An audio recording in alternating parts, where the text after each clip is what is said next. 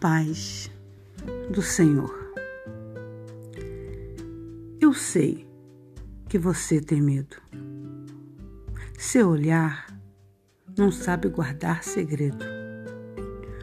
O coração tenta confiar, a oração busca lutar, mas o peito continua batendo assustado. Você se culpa por não ter mais fé por não ser mais forte, por não conseguir arrancar as preocupações do pensamento. Sua voz até repete frases corajosas, mas é apenas para acalmar os que estão por perto. No fundo, você carrega um silêncio dolorido.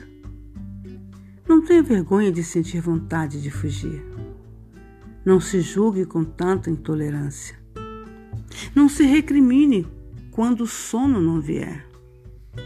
Somos pó e a vida muitas vezes parece uma tempestade pronta para nos soprar para o desespero.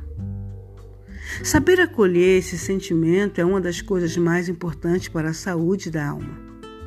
Se escute, se perceba, converse com a sua verdade. O abatimento nem sempre é um sinal de que você não confia em Deus, pode ser uma oportunidade de perceber que não somos tão poderosos quanto imaginávamos. Aceite a sua condição e, a partir dela, resignifique a sua relação com o Redentor. Ele não procura performances, não precisa de heróis e muito menos está preocupado com o que irão pensar dele se você chorar. A sua fraqueza não o ofende.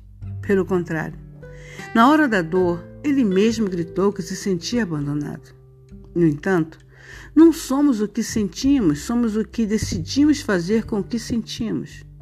Sim, o amor lança fora o medo, mas jamais descarta um filho assustado. Quantas pessoas não precisam ouvir, não temas, nos relatos bíblicos? Quantos não precisaram ser encorajados, animados e restaurados? Você não é um derrotado ou derrotada. É apenas alguém que o amor ensinará, dia após dia, que a paz vencerá o pavor. É de grulha. Que Deus abençoe cada um de nós. Fiquem todos na paz do Senhor Jesus.